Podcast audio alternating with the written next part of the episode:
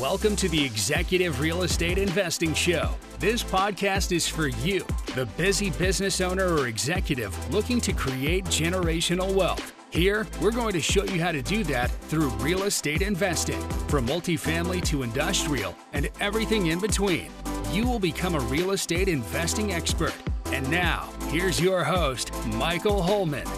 Hello, everyone, and welcome to another episode of the Executive Real Estate Investing Show.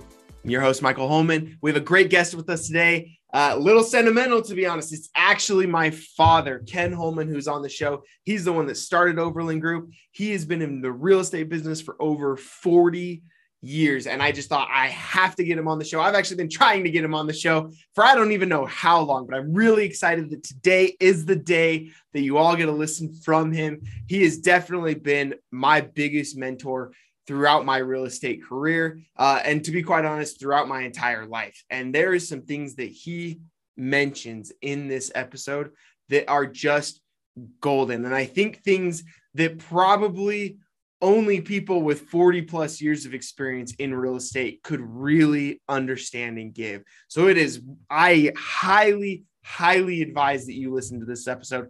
I might even say you should listen to this episode twice because the things that he says are just insightful, right? I mean, you hear a lot from a lot of different people, but people who've been in real estate for 40 years, they just think about real estate investing, they think about real estate differently than those of us that have been in there less than that, right? And if somebody who's been in real estate for three or four years versus 40 years, they talk, they think, they look at each scenario differently. And so you're getting some of that insight. Love it. Definitely check this one out. Before we get started, if you have not been on the website yet, I don't know how many times I got to tell you, but I am going to keep telling you executive REI show.com. Check it out. We would love to get your questions. Go and ask, go ahead and ask an executive question. We'll get that answered on this show. You can also subscribe to the newsletter, get all that real estate information right in your email once a week. It's fantastic. You can also go see all the previous episodes, right? Check out the show notes, check out all the resources from those shows, right? If you're somebody you want to get in contact with, guess what? One of the questions we ask every single guest at the end of the show is how can people contact you? And we put that right into the show notes. You can go there, you can get in touch with somebody you thought, oh man, I got to go meet this person. I have to establish a relationship or I need to build my network. Great way to do it. Go check out the show notes. So, executive reishow.com. Also, go ahead and leave us a rating and review, whether you're listening on Google, Apple, Spotify, wherever it is. We would love to get your rating and review and see how we're doing and potentially even how we can do better. So go ahead, leave us a rating. Super simple, super easy. Just click those stars button and let's go. So, lastly, before we get into this episode, we have to start off with today's executive tip. And today's executive tip is that nothing great happens in a short period of time, right? Nothing great happens in a short period of time. And one of the things that I was thinking is we were going through this episode and I was recording this with Ken, right? He's been in this for 40 years and you just have to be able to give yourself some time. A lot of us get in there, right? And it's like in like six months, right? We're, we're sitting there thinking, okay, if I'm not a cajillionaire in six months through real estate investing, I've done something wrong. I'm going to stop and I'm a complete failure. And that's not true, regardless of what social media says, right? It, real estate is the long game, right? It is a long haul and it's it's building it consistently over one, two, 10, 20, 40 years. And that is how you become really successful in real estate investing. And it's true in a lot of other aspects. It's true in your business, right? Sometimes people they start a new business and it's like after you know three months they uh, they spent ten thousand dollars and they haven't made one dime and they're thinking I just need to give up on this. And you know sometimes yeah that is justified, but a lot of times, and I would argue that most of the time, it's people just giving up too soon, right? They give up before they even give themselves a chance. So remember, nothing great happens in a short period of time. And with that, we are going to get right into this interview with Ken Holman. Hello, everyone, and welcome to another episode of the Executive Real Estate Investing Show. As always, I'm your host, Michael Holman, and today we have a very, very special guest. He'd probably be mad at me if I didn't tell him he was the most important guest that I had brought on this show, but it is, in fact, Ken Holman. He's my father. Uh, we've been doing business together for the last about five years almost. Um, by way of a little introduction to Ken, uh, Ken is actually the president, owner, and founder of Overland Group, uh, which is a vertically integrated real estate company. It comprises of Overland Capital, Overland Management, Overland Development, and Overland Construction. He's also the president and founder of the National Association of Real Estate Advisors, or NAREA for short. Uh, that's a program that trains real estate agents how to understand commercial deals, how to analyze them, how to use the tools to analyze investments. So, really cool stuff. And then, lastly, but not least, he's also developed hundreds of millions of dollars worth of real estate. Ken, welcome to the show. Thanks, Mike. Uh, no wonder I have so many wrinkles on my face after uh, after that introduction. And, and it has been both a good and a long five years together uh, trying to deal with a father son relationship is pretty cool, uh, especially when you've got a great son like you. But uh, but it's uh, it's been it's been a lot of fun over the past few years. Oh, that's hilarious. I often joke that I am uh, the best and worst decision uh, that that Ken ever made. So, Ken, tell us tell us a little about yourself. I gave you an introduction, but tell us about you. Well, I uh, graduated in accounting years ago uh, from BYU and got an MBA from the University of Utah, and and uh, then the, later on I went to law school at the University of Idaho.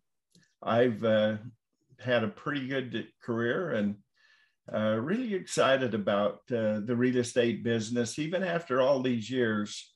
I think it was the right decision for me to get into the business and uh, uh, I started mainly working uh, after I got my MBA. I got invited to work for a, a small, fairly sophisticated financial planning company that uh, had a real estate syndication arm. And over the course of a few years, uh, they asked me to head up the real estate side. And since then, uh, I've been in real estate ever since started my own company after I'd been with them about five years and uh, decided it was time to move out on my own because uh, my interests and their interests were a little bit different and uh, and I haven't regretted the move. Awesome. 40 years later, still feel good about it. So 40 years. Well, we're going to get into that in a little bit. But one of the things that I knew I had to ask you right from the beginning right? We have there's all these different companies, right? I named I list like six of them right at the beginning, five or six of them, right? Overland construction, overland management, overland development, and on and on and on. I, I what I want to know and what I think a lot of people are interested in is what was the progression of those companies, right? What did you start off doing? Uh, and what was the goal of establishing and creating all those different companies? So initially, uh, I started out uh, when I got into career, I created for this other company uh, a real estate management arm and uh, was overseeing the management of about 5,000 units in five states. So, uh, getting my certified property manager designation and my real estate broker's license it was kind of a natural progression for me when I opened up my own business to start in the management side.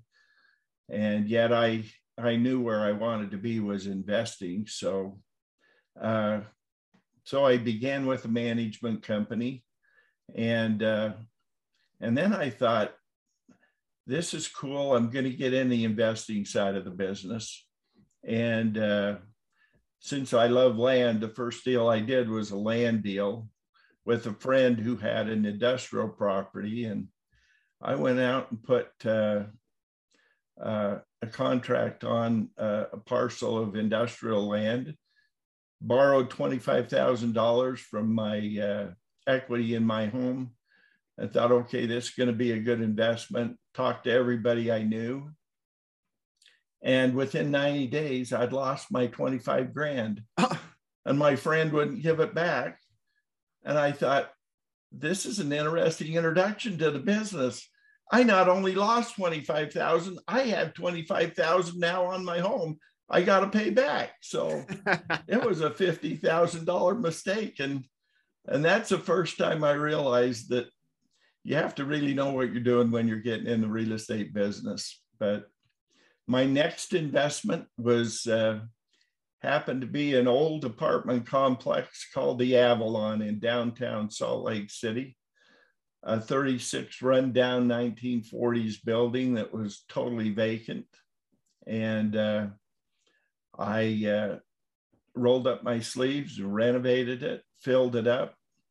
And over the course of about 20 years, eventually uh, tore the building down and, uh, and build a 12 story high rise on it 96 apartment units that we converted to condominiums.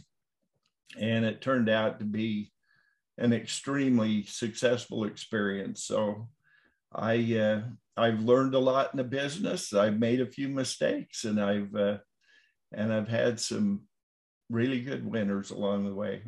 Awesome. So, so talk to me you know, through this progression, right? And you, you ran through some of the investments. When yeah. did you decide? You said you started with the management company. When did you decide to move to, say, development or construction or some of these other aspects of real estate? Well, so I started with management, then, and that involved brokerage. So those two aspects kind of go hand in hand because you need a broker's license to run a management company and uh, and then in in the early 1980s, uh, we got to the point, and and I had acquired some existing apartment complexes along the way, and uh, and then they changed the in 1986 the Ronald Reagan in that area they had the 1986 Tax Reform Act, and uh, when that occurred, it changed the whole dynamic of the real estate investing business. So that's when I started a development company and went out and my first development project was a little 420 unit no. apartment development in Layton, Utah called Quail Cove. And so that's that's where I started and uh, and I had a small partner, GE Capital at the time. Oh my goodness. So so it was, it was, a, it was a pretty good beginning. And then I thought, well, I'm all for controlling as much of the real estate pipeline as I can.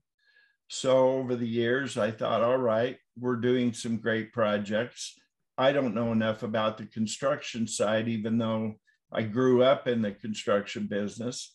And so I, uh, I got my general contractor's license. We started a construction company, and uh, and that that construction company has been the piece of the puzzle that has been the most difficult part to get right. And I think we're after 30 years of this, I think we're finally starting to get it where it needs to be, doing what it should be doing for us. And uh, we're not the typical construction company we actually operate more like a construction management company where we do uh, uh, we do the project management, project engineering, estimating, and superintending, but we stop at that level, and we don't try to self-perform any of the of the scopes of work within the project. We competitively bid that out, and by doing that, it's uh, it's allowed us to go into several different markets and develop different types of projects. And uh, I love having uh, our hand in the, in the construction process. It, it's made a huge difference in who we are and what we're capable of doing and, and how we protect our investors' capital too, by the way. Yeah, I, I, I love that. And there's so many different, I mean, there's like 10 things that I want to unwrap there. But but I want to kind of go back to uh, one of the questions I asked initially, which was, okay, so you've established all these different companies. Uh, you know, it started with management. Things changed with the 1986 Tax Reform Act. We had development. All of a sudden, you had construction later on. It sounds like. So, what was what was the end goal, right? What was the vision for all of these different companies? Because most people just look at it. You know, they'll they'll probably get a successful management company, but it kind of stops there, right? It's like you know, I, I, why why go into something else if it's working? What was the end goal to getting all of these different businesses? Uh, for me, it was twofold. Uh, the first aspect is I wanted to know about every aspect of the real estate business. That's why I went to law school. I didn't go to law school to become an attorney because I thought that would not be my forte is uh, taking orders from somebody every day and uh, being on their timetable. So I went to law school to learn the the legal side of real estate. I started a construction company because I felt like we needed to drill down on every aspect of the construction process and be able to have more control over that aspect because a typical relationship between a developer and a general contractor is really, uh, even if you're friends and you know each other, it's an adversarial relationship because you've signed a contract, you expect them to perform. If they don't perform, you're holding their feet to the fire. And and on the other side of that coin, if your architect or you screw up, uh, they they're going to hold your feet to the fire. And so it's really critical to know the construction side of the business. So the combination of all of that, I guess to sum it up, it probably means I just felt like the more we controlled that vertical integration of the whole process, the better the quality projects we would have and the better we would be able to perform with our investors. Awesome. Awesome. No, I, I love that. And I love the idea of adding these different verticals. I mean, you see it, you see it all the time um, over the course of a career and it's something that is I definitely think people should look at. I mean, if you're feeling stagnant, uh, and and stagnant in the way that you're you've been really successful, you're still successful, but you're trying to figure out something else to do. Looking for a different vertical, something that complements what you're already doing, can really be invigorating in a, in a career in a business, especially if you're a business owner. So so I definitely recommend that, uh, and I love hearing all that. Okay, yeah. and uh, let me just add this one point. Uh, you mentioned the word complement. That's really the key because it has to build on what you're already doing. If you're going out and launching something completely different, uh, that's like that's like starting a new career, and it doesn't really fit into your model. You really do need to complement uh, what you're doing as you add these verticals to your company. Awesome. No, I love it. And, and great, great advice. Now, a couple things through all of that, there was a couple things that you mentioned that I just I have to kind of drill down on. Uh, first, you mentioned being in in the real estate business for 40 years, and I would love to get your take on how that landscape has changed over the 40 years. Oh wow, that's uh you could have asked me just easy questions. but uh, it's there have been some pretty profound changes in the business over those years. Uh, I have been through no less than probably three or four major recessions in the business, and uh, and uh, each one of those I've learned something. It's I look back on a career and I say it's amazing that I'm still standing when 90% of the banks that I were was working with and getting loans from uh, don't exist anymore. And so uh, I never would have thought that the savings and loan industry would have gone down or the banks would have changed so radically as they've changed. But that's in the course of uh, a career, you see all of that. So, yeah, I think uh, I think the recessions have had an impact on the business, but I have grown every time we've had something happen to us. Uh, when I when I discovered that uh, that uh, if we pretty much gave away the entire project, it was really difficult to control our own destiny as a company. So we've evolved to more retail investing and uh, would like to do more institutional investing. But now I feel like we have the ability to invest with institutions and still maintain a level of control. As I went through my career, there were times when they controlled me rather than I controlled the deal and controlled them. So, uh, so I've learned a lot in that respect. It was a lot easier years ago to go find existing properties and uh, refurbish them, make some changes, raise the rents, increase the value of the asset, and sell them off at a profit. Now there seems to be a lot more equity capital that uh, has chased that uh, type of investment model. And I have found that a lot of the projects that you used to could buy at a reasonable price and, and do that value add concept, they just don't exist these days. Uh, it's a lot more difficult to find a really good property and actually create value. Uh, so uh, that's probably one of the biggest changes that I've seen. And then recently, all this craziness with uh, the supply chain and uh, inflation. And believe me, I've been through a couple inflationary periods during the Jimmy Carter years. Uh, I was in the process of building a new home and was grateful to be able to get a takeout loan at 13% interest oh. because my construction loan turned out to be 17%. Oh my goodness. And so when I see interest rates at three and four and five percent, I just have to smile inside because that's good money compared to where we were. But I am a little nervous about the seven percent inflation hikes that we're getting and some of these supply chain situations. Uh, I'll give you an example of uh, of an experience that we've just had with a project. We we planned on we raised 15 million in equity capital, right, to build a 240 unit apartment project in Mesa, Arizona. Loved the deal, really excited about it. Our additional construction cost was going to be about 40 million. So we were going to be into this thing 55 million.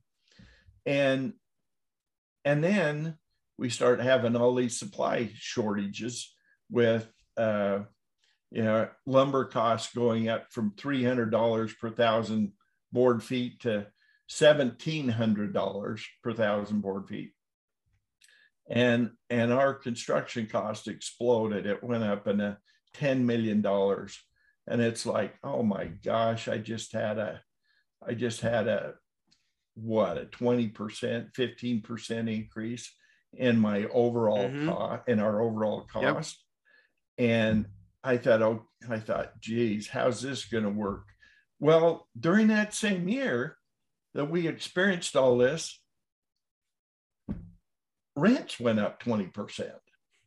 Who who's seen 20% increases in rents in one year? It was crazy. Yeah.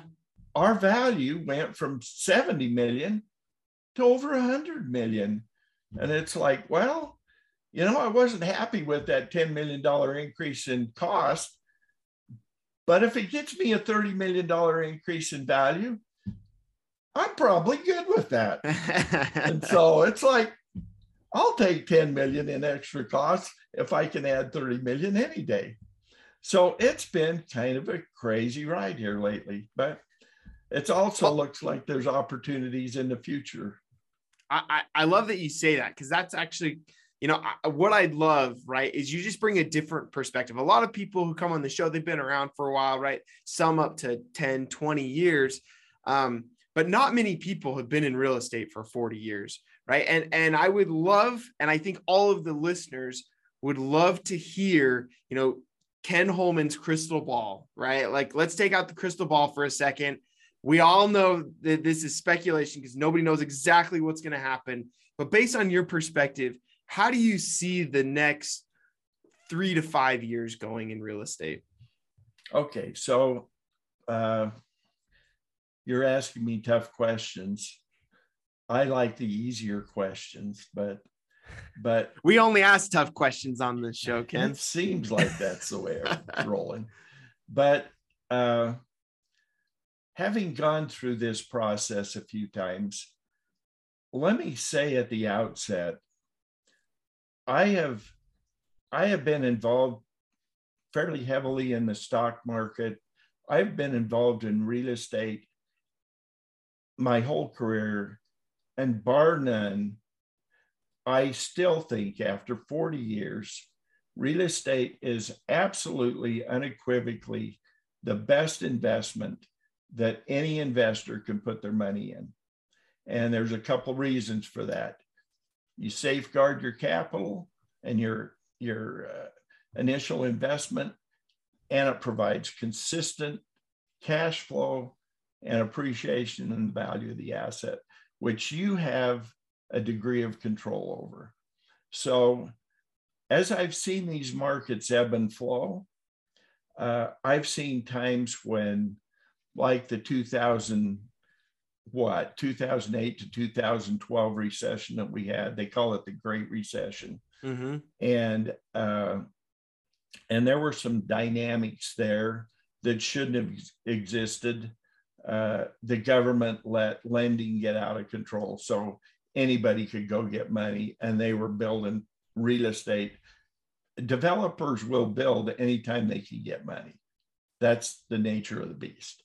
And so over that period of time, there were people that were building and people that were investing and no money down and 100% financing. And that to me is an absolutely crazy model. And when I saw that happening, I refused to get into that program. I think you still have to have good, solid fundamentals on every real estate deal that you do, which means you don't over leverage a project. You're borrowing 70 to 75% uh, of the money, but you're also putting in a fair amount of equity capital so that if you do have these ups and downs, cycles in the real estate market, which which typically happen about every 18 to 20 years. Um, when you have those cycles, you have the ability to hunker down, weather the storm, because you know on the other side of that, the dynamics and the economics of, of the market are always going to prevail. And so we're seeing high inflation. Frankly, the Dodd Frank uh, Act on banking uh, I mean, there was a lot of negatives relative to that, but it forced everybody to be in a different model when they were investing and when they were buying real estate. They were required to have more capital invested in the project. They were required to, you know, be more responsible in terms of their financial uh, mm-hmm. situation and you know their credit and those kind of things. And that put us on a safer foundation. Now, this COVID pandemic, it hit us and created some interesting things with like inline retail and office buildings, nobody coming into work anymore, people working from home. Some companies realized that, hey, they could do just fine working from home. I don't feel the same way in terms of our company model. I I think there's a lot of synergy that happens when you're together uh, creating something like that. But so I've I've uh, I guess I've seen some changes in the business, but I think the fundamentals still are there, and we may be going through an inflationary cycle and we may wind up going through some sort of a, a recessionary cycle. But I think you just fold your arms, go through that process, and the economics will begin to take off again, and we will be just fine.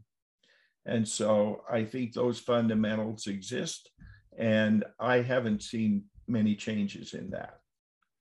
Awesome. No, I I think that that's you know I I personally uh, am along the same lines, right? I mean, I get asked all the time, you know, what what is going to happen, right? Is there a crash coming? I mean, a lot of people what they're doing is they're just looking at say housing prices. They see housing prices going up, and the last time they remember housing prices going up like this was 2006 to 2008 right and, and, so oftentimes i hear a lot of people say a crash is coming a crash is coming and the truth is a crash is always coming right i mean the, the we have a boom and bust economy that's just how this economy operates and you said it exactly right. It's generally we see it in real estate about every 15 to 20 years right in there. Now i'm not saying that's a hard and fast rule. That's just what history has shown us uh, over the last years. So uh, completely agree. And on top of that even in an inflationary period um, it appears that the the government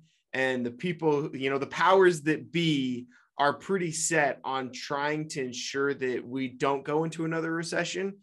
Um, so they can, you know, the government has the ability to prop the economy up uh, quite a bit if they really, really want to. And so, you know, is there is there a recession going to happen? I, I'm kind of like you. Yes, there is. Is it in three years, five years, ten years? Uh, I don't really know, but uh, I, I personally foresee things, you know, continuing forward quite nicely for at least the next year or two. So yeah, I think, perspective. Yeah, I think they're gonna. Well, they've announced the Fed's announced they're going to have three rate increases this year. I expect that they're going to continue to do that over a period of time until we start to see inflation come back to a level of two to three percent, which is more in line with where they want to see consistent growth occurring. So, so we're going to see some changes. Uh, cost of capital is going to be a little bit more, but I still think the fundamentals of the real estate market are solid if you're being careful on the types of investments that you're getting into. Awesome. Well, I, I love it. Uh, so, you know, you just mentioned types of investments. So, what type of investments is Ken Holman personally interested in right now? Well, uh, so Mike, I think we've tried to di- differentiate ourselves from a lot of the other real estate developers out there. Uh, there are people that just focus on self storage, people that just focus on apartments or retail properties or different aspects. And every one of those, every one of those types of investments uh, are favorable to a specific investment uh, mantra or you know way they way they view the market mm-hmm. but uh, but we've taken this mixed use approach first i like development you know Will Rogers said years years ago uh, uh, invest in land they ain't making any more of it and and so i feel like for us investing in land is a good play. Uh, as long as we can put fundamental projects into our into our investment model that I think makes sense. And the ones that seem to make sense today, uh, always apartments, that seems to be uh, a good base on every investment that we do. And then to sprinkle that on a, on a like a horizontal mixed use, they have vertical mixed use projects.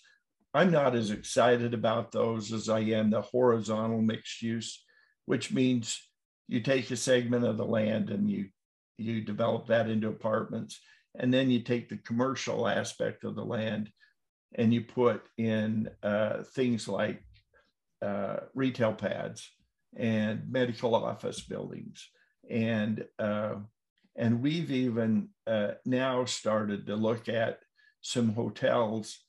And I'm surprised to say this because a couple years ago, I thought this pandemic, nobody's moving, travel is terrible. And I read several articles that said you're not going to see the hotel business get back for until 2024. And I have been extremely surprised at how fast the hotel business has rebounded. Agreed. And so we've decided that uh, that that that segment of the market is stronger than we originally gave it credit for. And so we are in a couple of our projects investing in hotels. And frankly, those are the kinds of things that cities really like to see. They never like to see apartments for some reason. And yet, that's the thing that drives everything else. But they love to see some retail, they love to see medical office, they love to see hotels. That's what gets it exciting. So we kind of use that as an entree to get these bigger developments done. And and I really like the model that we've established that way. Uh, I love it, and, and obviously I agree. Right, I'm I'm very much a part uh, of what we're doing in the development company. That's actually a lot of what I do, and I I completely agree. I'm really excited about the mixed use concept, and one of the things that I love that we've been able to do is leverage that 40 years of experience, right? Um, where you you have absolutely developed almost everything that you can develop, and we can take that experience and make that uh, something that is pretty unique to, to what we're doing. So I love that you mentioned that. Now, one of the things that you mentioned early on, and I and the second you said it, I knew I had to ask about it before we ended here. So you mentioned one of your first developments was Quail Cove Apartments in Layton, Utah, and it was 400 units, and your partner was GE Capital. Yeah. now, now you mentioned that being one of your first developments, correct? Yes how on planet Earth was one of your first developments a 400 unit apartment complex partnering with GE Capital? well, uh, there are words that I would probably like to use describing my courageous approach to uh, and philosophy of life that I won't use here, but uh, but I have not been afraid over my career of tackling something that I haven't done before or that's bigger than I would, uh, than most people would look at and say they will do. Uh, if it makes sense, if, if you've got a feasibility study, and back in those days, there weren't that many companies doing feasibility studies, so we did our own. But if it looked like the demand exceeded the supply, and we always do that on every deal we do anyway. But if the demand exceeds the supply, if it's bigger than most are comfortable with, I I'm sort of a big picture guy. I haven't mind tackling a deal like that. And that isn't the biggest project I've done, by the way. I've done another one, uh, Holly Ridge in Gresham, Oregon, that was 440 units and both turned out to be extremely successful. And doing some of these bigger deals, uh, that's what attracts bigger investors. Uh, your big investors, they, unless you're over 10 million and going closer to 50 or 75 million, they just don't want to deal with it uh, because they want to they want to uh, get this put this capital to work and they don't want to do it on 50 little deals. So when i when i said i was doing a 420 deal and approached approached uh, ge capital with that it was like that's right in our wheelhouse we'll do that deal so so and i have so, a question with that yeah. then so had you had you you you'd never done a deal with GE Capital prior to that, correct? I had not. So how did you actually get a hold of GE Capital? I mean, I, I personally have done this, and people have heard me say this. Right, I have cold called the likes of Goldman Sachs and uh, and Blackstone, right? And you know, I not to much success. I mean, things yeah. like other things, and I learned a lot. So, I mean, what did you do? Did you just call up the receptionist at GE Capital and say, hey, I got a 400 unit deal. Uh, who do I talk to about getting a, you know, tens of millions of dollars, right? They, how, how did that transpire? Mike, they will not talk to you and they will not talk to me. So the way those deals get done is all through relationships. Uh, like your podcast that you do, you're building relationships, you're you're establishing a network. Same thing with GE Capital. I went to somebody. It happened that uh, it happened that one of my investors on that project was a guy that was lived in Morristown, New Jersey. He was uh, he was uh, the president of a big company. Uh, you would recognize the name if I told you what it was, and and he introduced me to another friend of his that he was in a Bible study class with, that was a principal in that company. And it's amazing how those relationships start and develop. And, but it's, it really is who you know. And the more you can establish those relationships, the better off you are. And I can say that I think you've done a better job developing those relationships than I have. I should have done more of that and we could have been farther along this path than we are today but but uh but anyway yeah. No those are for anybody uh who's listening to this podcast and i feel like i say this every single time i interview someone but i truly truly mean it. Go back and you should just listen to that to the last five ten minutes uh, where ken talks about relationships because i cannot place an, um, the the amount of importance on building and establishing relationships and a solid network. I mean, y- you have it right here, right? Ken Holman, who who on his one of his first development deals goes out and does 400 units and gets GE Capital as a partner, right? And it was done solely through the relationships that he had. So that is just absolutely a golden nugget to take out of this segment. So I I love that. Okay. That's true. We have got to start wrapping things up. So there's two questions we ask every single guest. And guess what? Even if you're my father, you still get asked the same questions. Uh, and so we're going to roll right into those right now. All do, right. Does that mean I have to answer them? That, yes. Yes, you do. no free passes here. All right. Question number one What is the best business advice you were ever given? Oh gosh. I'm probably uh, a little embarrassed to say this, but you know, I I don't remember having just a mentor that set me down and said, okay, this is how you should do it, or these are the things you should watch out for, and here's how you should develop your company. Uh, I didn't I didn't really have those mentoring experiences because I was sort of a pioneer.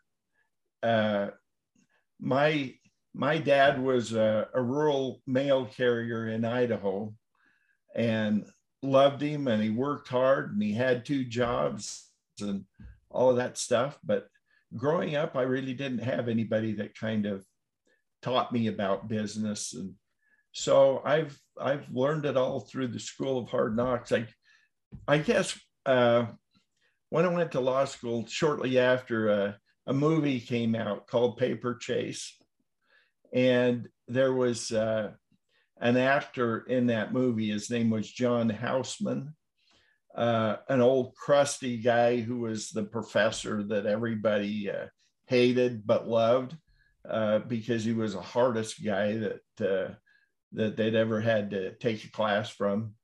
Anyway, he came out and did a series of advertisements for Stanley Morgan, which mm-hmm. now is, uh, uh, I guess it was Smith Barney back then. Now it's become Morgan Stanley, is where they're at. But uh, but he did an advertisement for them, and and he used these words. He said, he said, uh, how does Smith Barney make money?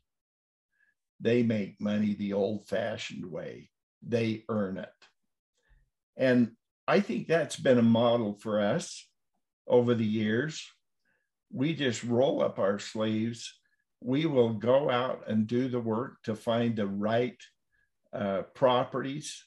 And you know when you've got a good property.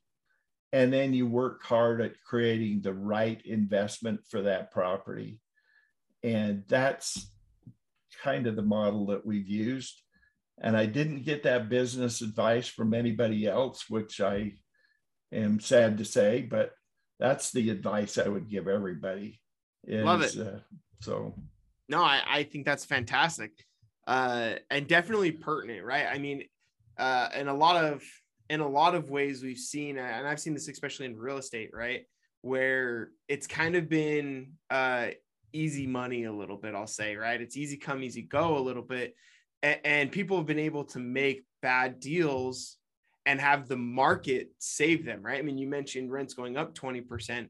Well, guess what? It, it doesn't matter what deal you were in before that. If rents just went up 20%, you, your deal now works, right? And there's a lot of people I think that have been saved because of the market. And so yeah. being able to have those fundamentals, being able to really uh, hone in and and earn the money, I like that. Earn the money, uh, I think is really important, especially now even while everybody else, it feels like, you know, money's just sort of freely flowing at the time. So I love that. All right. Next question. What real estate investing advice would you give other business owners or other business executives? This is going to come as a surprise. Maybe not as a surprise for me, but as a surprise. Most financial planners and stockbrokers, whenever you ask them about investing in real estate, they'll direct you to a real estate investment trust, a REIT. And they will caution never put more than 15% of your assets in real estate and never more than 5% or one third of that 15% in any one asset. I think that's a bunch of caca. From my perspective, if you don't have at least 50% of your investment portfolio in income producing real estate assets, you're making a huge mistake. I have found I probably have 95% of my portfolio in real estate. But I can tell you this income producing real estate should be the bedrock of everything you do when you're investing. And if you have 50% of that you can invest in other types of things uh, and be okay, but you need to have a solid foundation. And to me, that solid foundation is good fundamental income producing real estate assets. That will carry you further than anything else you do. Love it. And I completely agree. So, uh, as we kind of wrap up, Ken, how can people get a hold of you? What's the best way to get in contact with you? Uh, probably just to get on our website, uh, Overland Group Inc. Uh, all of our contact, all my contact information is on there. Uh, you can reach me by sending me an email at kholman at overlandcorp.com or uh, or give me a call. I'm probably one of the few that'll put out my phone number, but 801 231 6650 and yes, I still answer my phone. I love it. I love it. Well, Ken, thank you for coming on the show today. Thanks. Appreciate it. Thank you for listening to the Executive Real Estate Investing Show. Ready to learn more? Go to executivereishow.com for more episodes and resources to help you create generational wealth through real estate investing. That's executivereishow.com.